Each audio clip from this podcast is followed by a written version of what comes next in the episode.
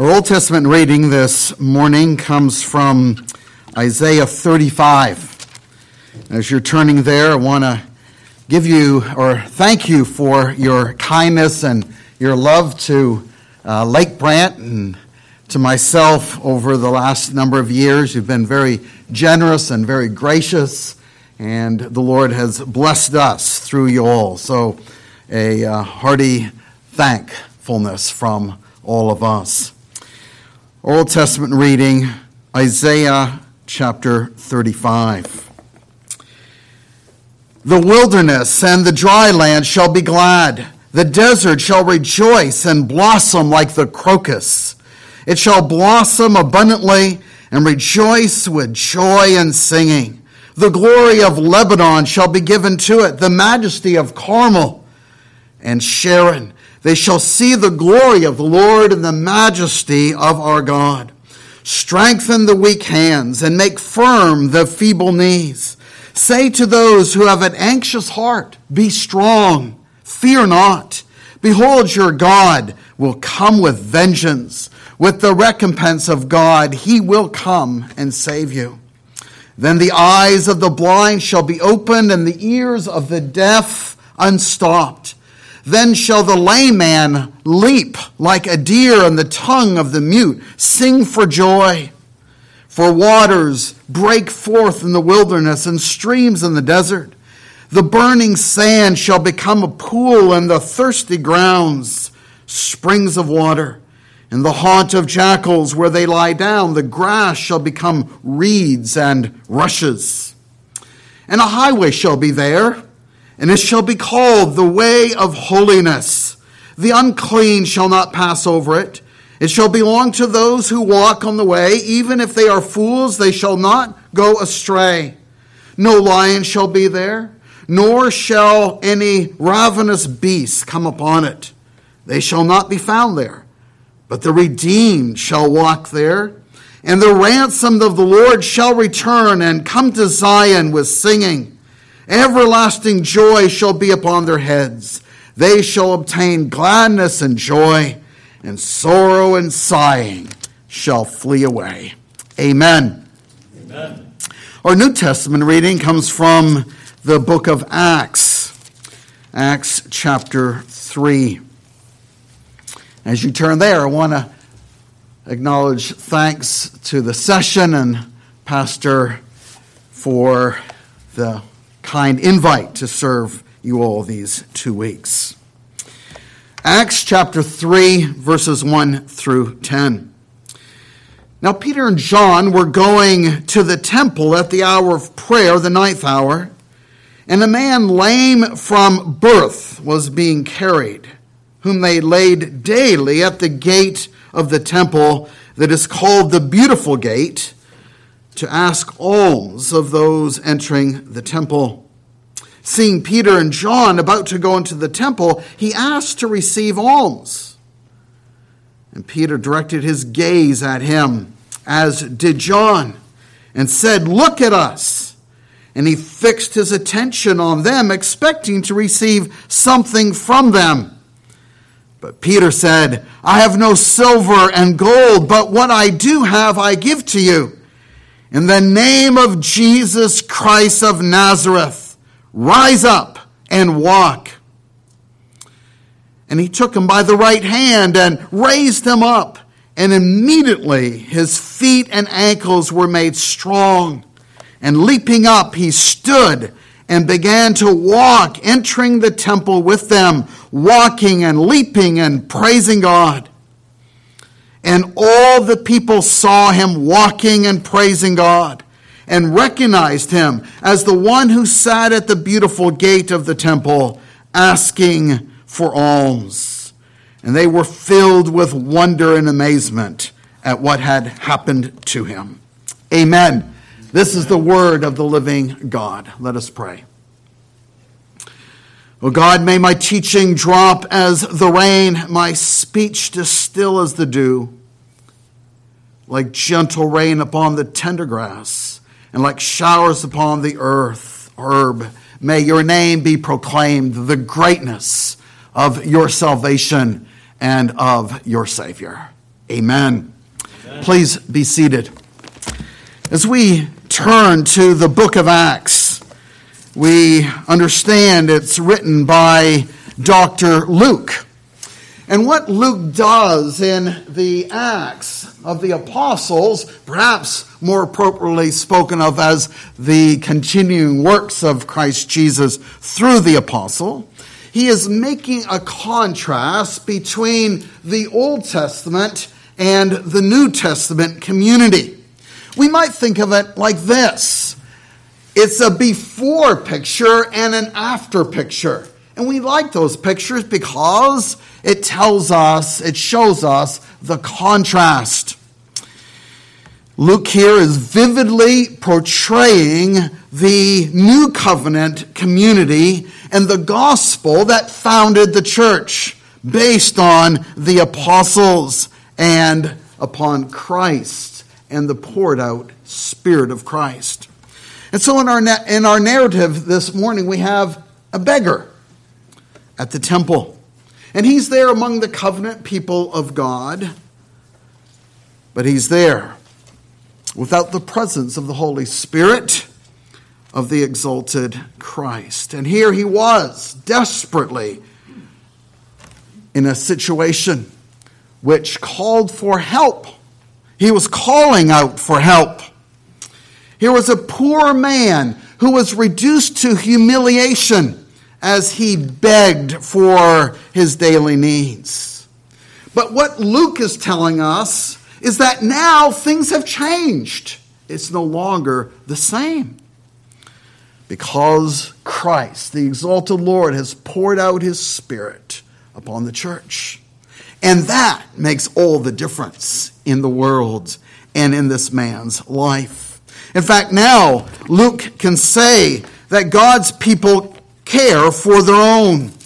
If you look at chapter 4, verse 34, Luke can say, There was not a needy person among them for as many as were owners of land or houses sold them and brought the proceeds for what was sold and laid it at the apostles' feet and was distributed to each as any had need.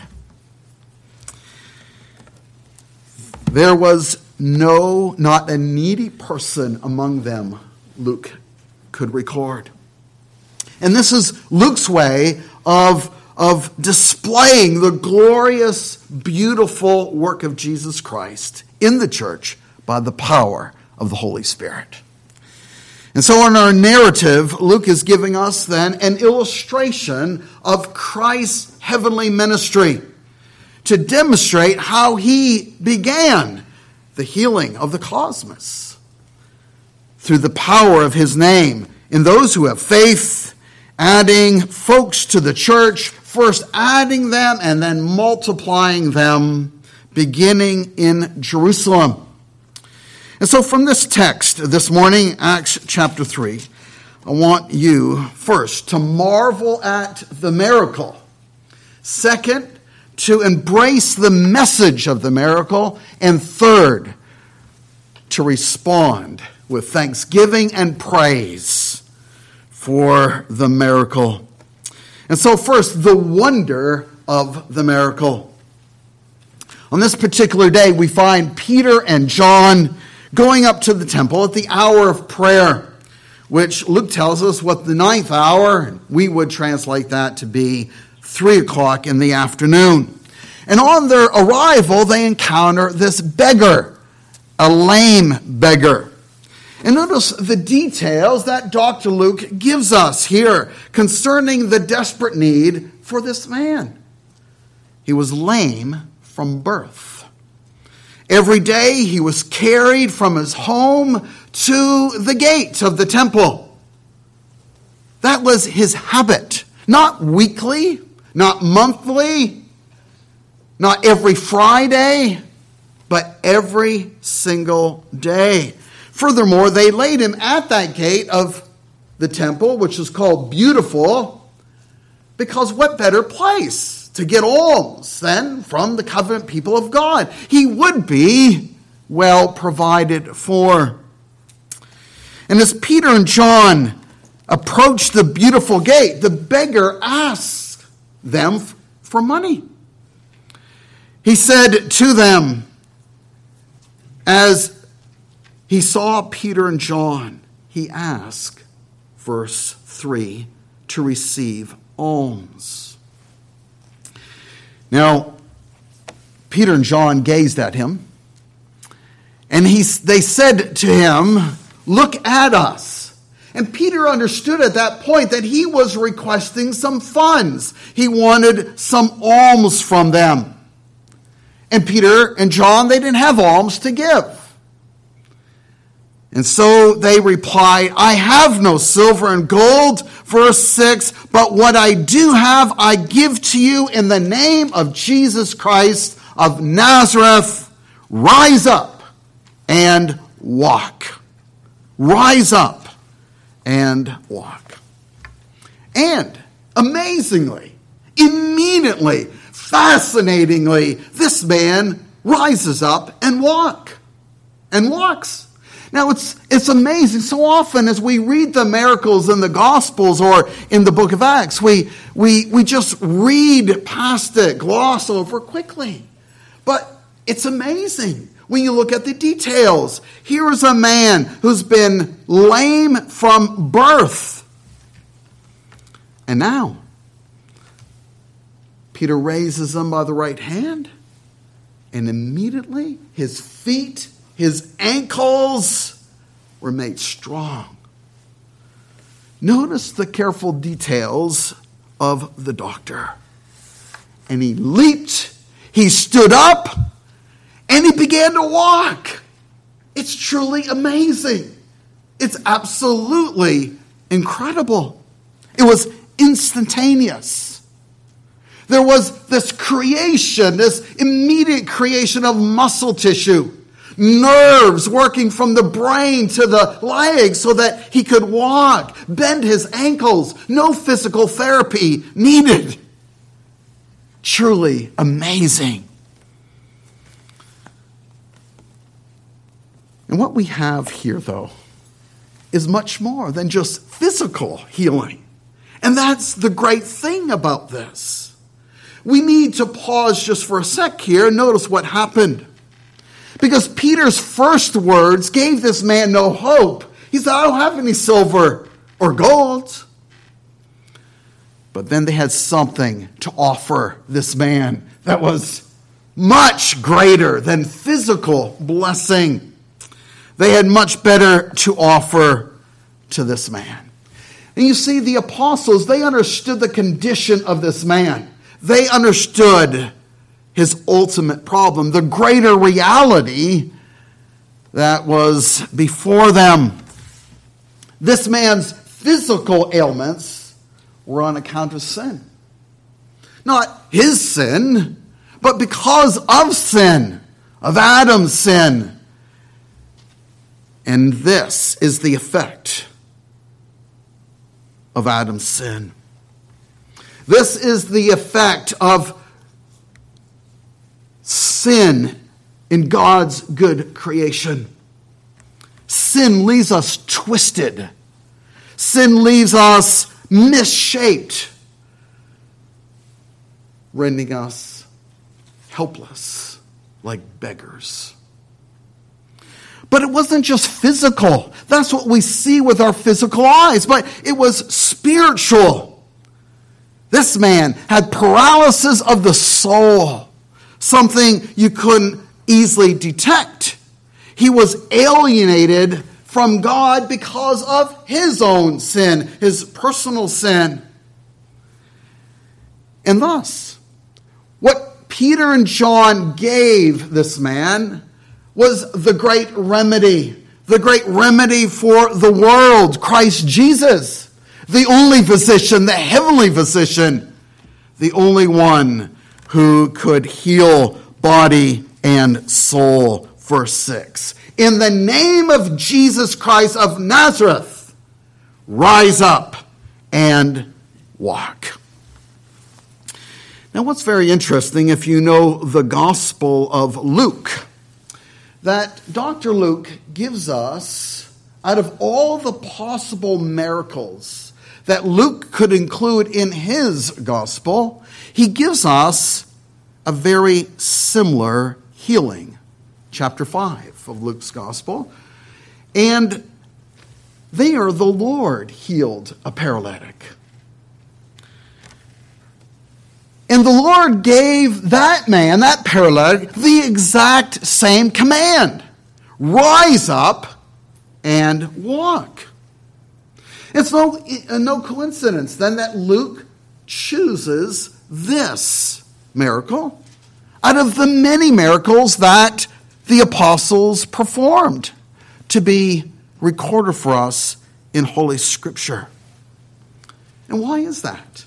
Because he wants us to take our minds back to our Lord's miracle, to his healing in Luke chapter 5. And why is that? Because there Jesus explains to the leaders, to the Pharisees, what it means when he said, Rise up and walk. There we have the great commentary on the words of the apostles here. And what was the meaning of rise up and walk? Well, Jesus tells them, Your sins have been forgiven. Your sins have been forgiven. When Jesus healed that paralytic, not only was there a physical healing that he could walk again, but his soul was now in, at peace with God, and God at peace with his soul. Your sins are forgiven. And so, in other words, now as, as Luke records for us what the apostles have done here in Jerusalem, he is telling us that this is not just, whoa, this is not just a physical healing. This is a spiritual healing of the soul. This man has just received the gift of regeneration by the transformation of the Holy Spirit. The continuing work of the exalted, resurrected Lord Jesus here in Jerusalem. And what a glorious picture of salvation that Luke is giving us. It's like us. We can't do anything for our own salvation. We're helpless, as helpless, as crippled as this man, unable to walk. But when God brings salvation, we're enabled to walk. And what a glorious reality. And if you're a believer here this morning, you know it. There's no greater joy, no greater satisfaction in our God. There's nothing more glorious and blessed in all the world than to be spiritually healed by the healer, our Lord Jesus, and by the power of the Holy Spirit. Like the paralytic, we too were dead in our trespasses and sins, but God has made us alive in Christ Jesus. And that's the gospel. And that's the gospel that will and must be preached throughout all the world. That's the amazing miracle that we see here. And so, first, the wonder of the miracle, which ought to cause us to marvel at the goodness and the grace of our God the power of our God. But second, the message of the miracle. What is Luke showing us here but the fulfillment of the Old Testament prophecies, in particular here of Isaiah chapter 35? Isaiah there is prophesying about a cosmic restoration the new heavens and the new earth. He is speaking, verse, verse 10 the ransom the Lord shall return and come to Zion with singing, everlasting joy shall be upon their heads. They shall obtain gladness and joy, and sorrow and sighing shall flee away. No more. No tears, no sorrow, gladness and joy forever. But notice, verse 3 the weak hands will be strengthened, the feeble knees shall be made strong. And then, verse 5 and 6. The eyes of the blind shall be opened, the ears of the deaf unstop. Then shall the lame man leap like a deer. Luke is saying this now has happened right here in Jerusalem. The leaping of the lame, Luke is saying, is the sign of the salvation of our God in the context of the renewed creation. It's a sign that the Spirit of Christ now has been poured out upon the church so that God's people can walk on the highway, as Isaiah says, the highway of holiness.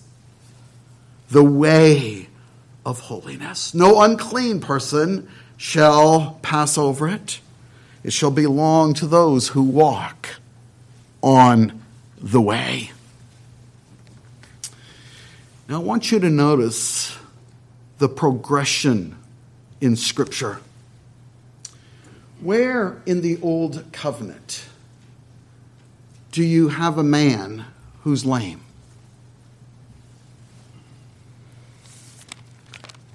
If you go back to 2 Samuel chapter 10, or 9 rather, when the prophet speaks of the climax of David's kingdom, of his power of his grace, of his compassion, his mercy as the wonderful, most powerful type of Christ in the Old Testament.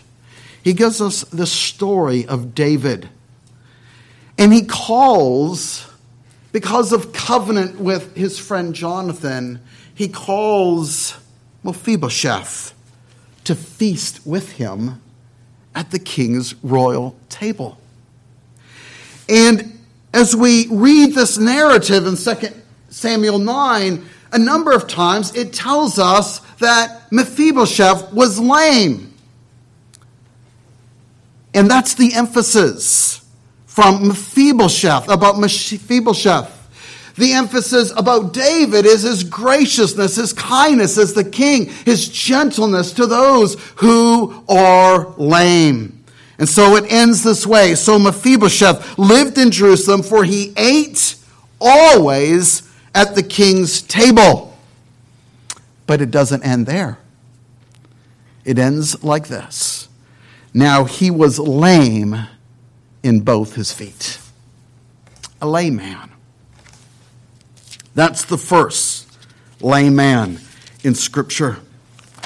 And then we have in Luke's Gospel, in chapter 5, Luke tells us about the layman that our Lord Jesus Christ healed. And what does Luke tell us about this layman? Well, that he walked. He walked. He was healed. But now, as we continue on, in Acts chapter 3, the risen Lord Jesus Christ now gives a greater sign of his power to heal and to save. You'll notice that the lame man, he not only walks, but he leaps like a deer. He leaps like a deer. He leaps for joy. Faith in Christ Jesus now that he has been restored to complete health is his response. He's so excited, he cannot be contained. And what Luke is telling us is that this is a preview of coming attractions. The future breaks into the present. Heaven has come down.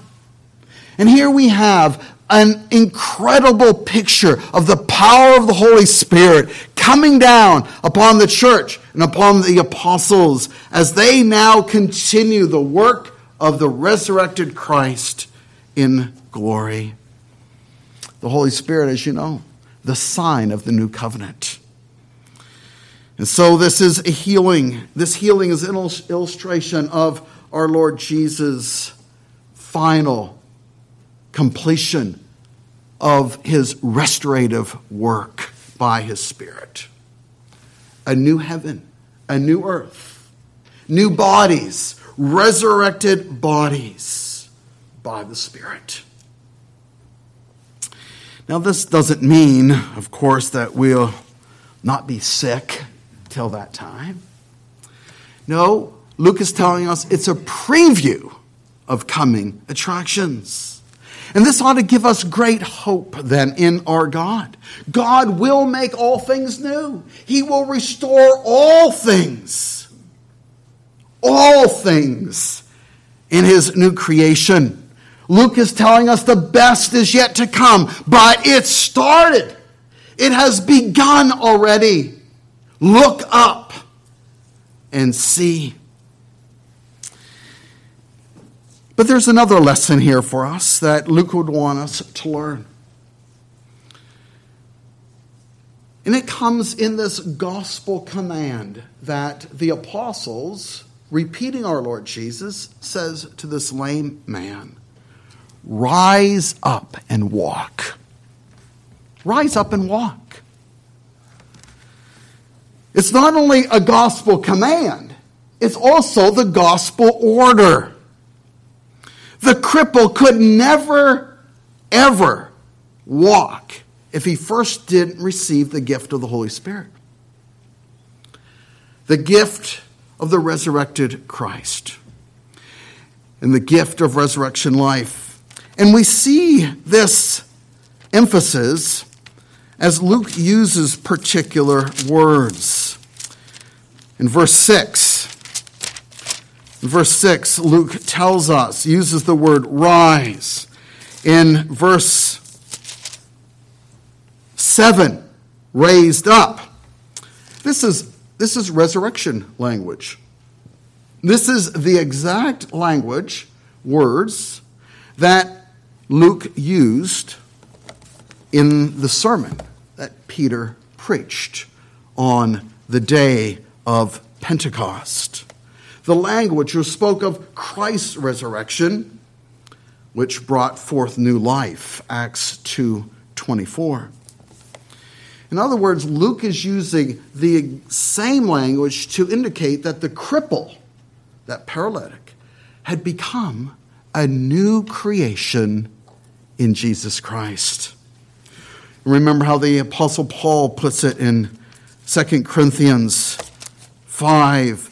He says, Therefore, if anyone is in Christ, he is a new creation. The old has passed away. Behold, the new has come. And that's what we now see by faith. The work of the Spirit always begins inward and then proceeds outward our bodies shall become new, restored again one day, just like our souls. We are now new creations, but the best is yet to come. But Luke draws another connection between the healing of this paralytic and Christ's resurrection in chapter 2, again in 24 and 25 where Peter, when he preached, he said, God raised him up, loosing the pangs of death, because it was not possible for him to be held by it. For David says concerning Christ Jesus, I saw the Lord always before me. And then these words, for he is at my right hand, that I may not be shaken. And he goes on, his body will not remain or see corruption. And what we have here, did you notice that little detail that Luke now uses about this paralytic? Why was it impossible for death to keep its grip on Christ? Peter, quoting from the Old Covenant, says, Because my right hand God's right hand was upon him. The resurrection of Jesus Christ, Luke is telling, is the declaration of the defeat of Satan, the tyranny of the evil one who brought about all the chaos that we see in our own lives, in the world. And when Peter now takes the cripple by his right hand, did you notice that detail? By his right hand, verse 7 he wants us to draw the connection, draw the line right to the resurrection of our Lord Jesus. So we can say, why was it impossible for the crippled, diseased to keep its hold upon this man? Because the Lord is at his right hand. It's the Lord, the power of our God that brings about healing and salvation. And this is the common theme, isn't it, throughout the Old Covenant? The Lord's right hand brought victory. The death and resurrection of our Lord Jesus Christ then secured our deliverance. Just like this man from Satan's power. And he bore it. He bore the curse he bore the penal sanctions for our sin so that we might now enter into the resurrection blessings of His grace. Isn't that glorious? This is what Christ has done for us. And because this man has become a new creation, he was enabled to walk. And notice again the repetition of this word. In verse 8, two times. Verse 9, once. In other words, he is using Isaiah's language. This man, this new creation, now walks on God's highway of holiness. God has done it. And he rejoices. And so we see that God's work of grace in our lives always precedes our walking. And we speak of that as gospel order. This is the way God's grace works in our lives. And we best not reverse its order because it doesn't work, at least not for long. And we all know it to some extent, don't we? There are many people who try to live the Christian life, but they can't. They do well for a little while, but then they fall back. And perhaps there are some here, some here that are acting like Christians, but are not. You know the commands of God, you know that you should keep them, walk godly, but you can't. You try, but you fail. And why is that? Because you have no power to live the Christian life. A life you know you should live. And why? Because you have not the Spirit of Christ. So, what's the remedy? Faith in Christ Jesus, just like this paralytic faith in our Lord Jesus Christ of Nazareth. And Luke is telling us in his Gospels, and here he's telling us embrace this Lord Jesus. Embrace him for your life. Submit to his lordship in your life. And you will have the ability to walk on the highway of holiness. There's no other way to do it.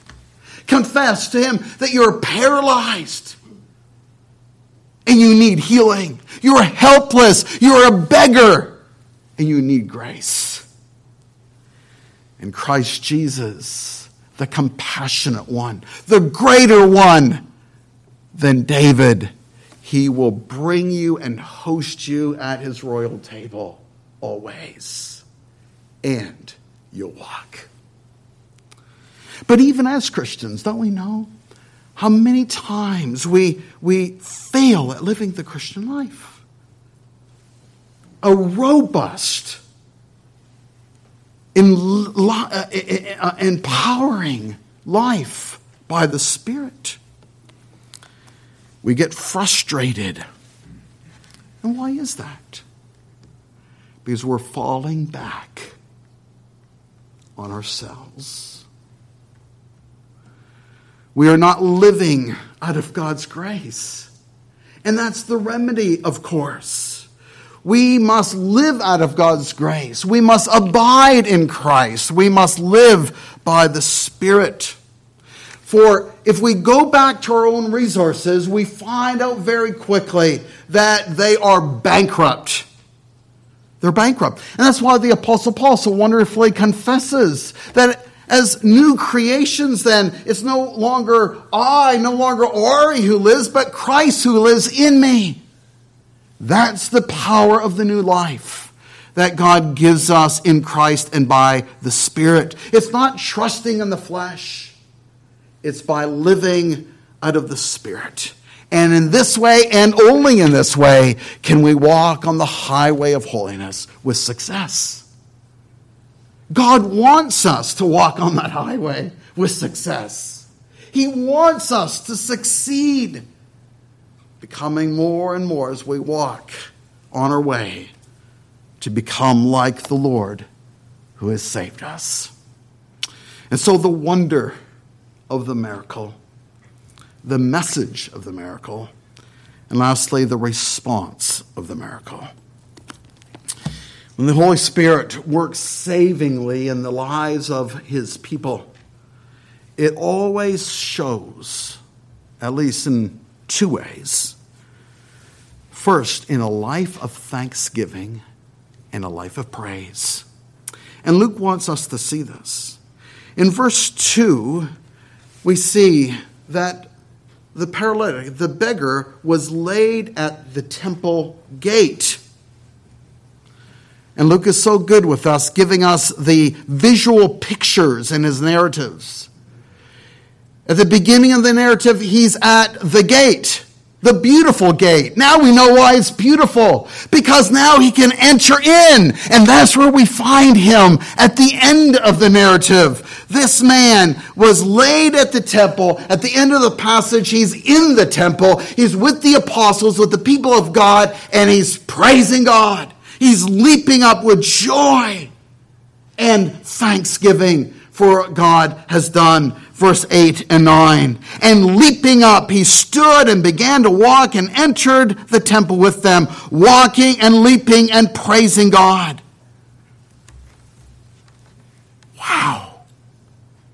He was just there, unable to move, had to be brought in, helpless.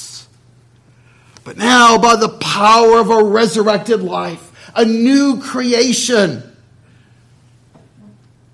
with the power of the Spirit, he now goes into the temple to worship God. He's expressing thanksgiving and praise to the God who has saved him. He is so excited. He is so excited. He praises his God. He can't even be contained. I mean, we would think you're crazy. You're leaping in the temple. Yeah. You see, he can't be contained because he understands the power of God's grace all his life, he was close to the temple. But because of his infirmity, his uncleanness, his paralysis, he couldn't enter the temple. But you see now, God changes everything, and he's in the temple worshiping God. And that's the very first thing he does. That's his response worship God. He asked for alms, but he got much more than he asked for, didn't he? But then again, isn't this just like our God? Isn't this who our God is? He's so generous. He's so gracious with us. when He works His grace in our lives, we don't just scrape by. We just don't make it by the skin of our teeth. No, that's not how God works. His grace is rich and free, and He offers us all things. His generosity is so great, the Apostle Paul says in chapter 8, Romans 8 32, that He did not withhold His Son, but gave Him up for us all. He gave us His very best. There's nothing more that God could give us than His blessed Son, and He did it so that you now might become sons and daughters walking on that way of holiness, part of the royal palace. And I hope you're here this morning for the same reason. God has redeemed you. And the only acceptable response is worship. It's worship. It's so exciting. God has redeemed us.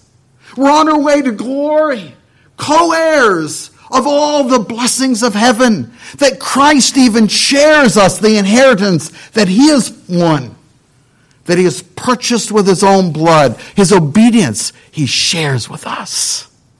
Talk about the generosity, the kindness of God, not just now, but forever.